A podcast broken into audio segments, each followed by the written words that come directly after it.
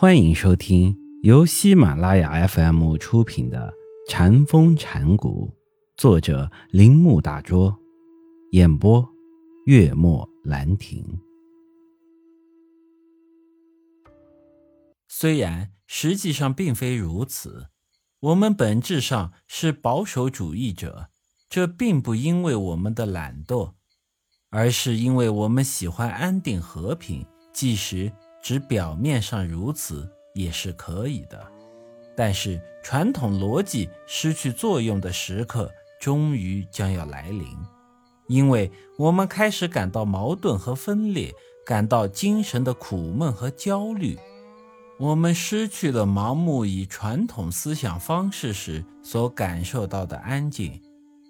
艾克哈特说：“正如石块不落地就没有办法停止运动一样。”我们人也在有意无意地寻求安静，在我们尚且不知逻辑的矛盾之前，所得到的安静，并非真正的安静。正如石块没有落地前一直都是持续运动状态，那么我们内心真正获得平静的非二元对待的地方在哪里呢？下面再看艾克哈克的另一段话。一般人都以为我们要看到上帝，好像上帝在那一边，而我们在这一边似的。其实并非如此。在我知觉它活动中，上帝和我是合一的。禅的哲学基础正在于事物的这种绝对合一性。绝对合一并非禅所持有，许多其他宗教和哲学。也宣扬这一观点。如果禅像其他一元论或一神论似的，只建立这一观点而没有其他特殊属于禅的东西，禅早就不存在了。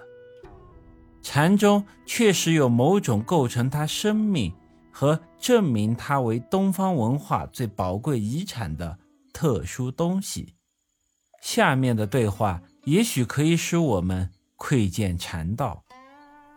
一个和尚问中国最伟大的禅师之一赵州：“什么是道的究竟一语？”赵州没有给他什么特殊的回答，只是说：“是的。”那和尚自然不懂这回答的意义，于是又问赵州。赵州因而大声答道：“我又没有生。”赵州的这一回答。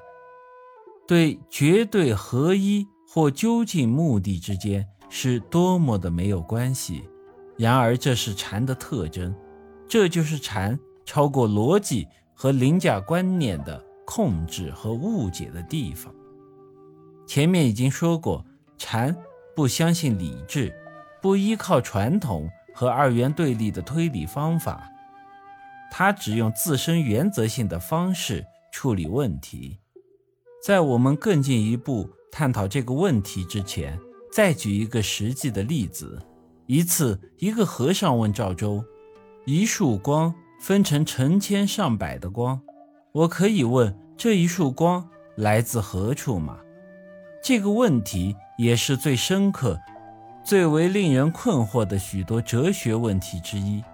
但是赵州并没有用很长的时间来回答这个问题。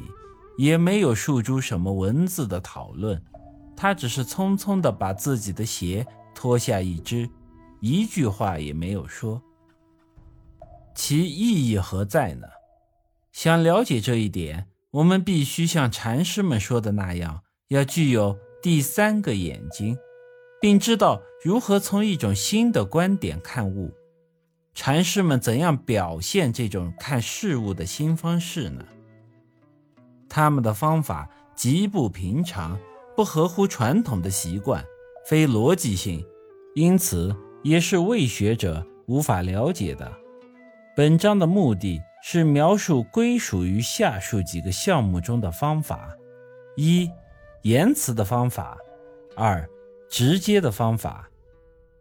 言辞的方法又可分为六类：一、矛盾法；二、超越对立法，三否定法，四肯定法，五、反复法。本集播讲完毕，请您继续收听。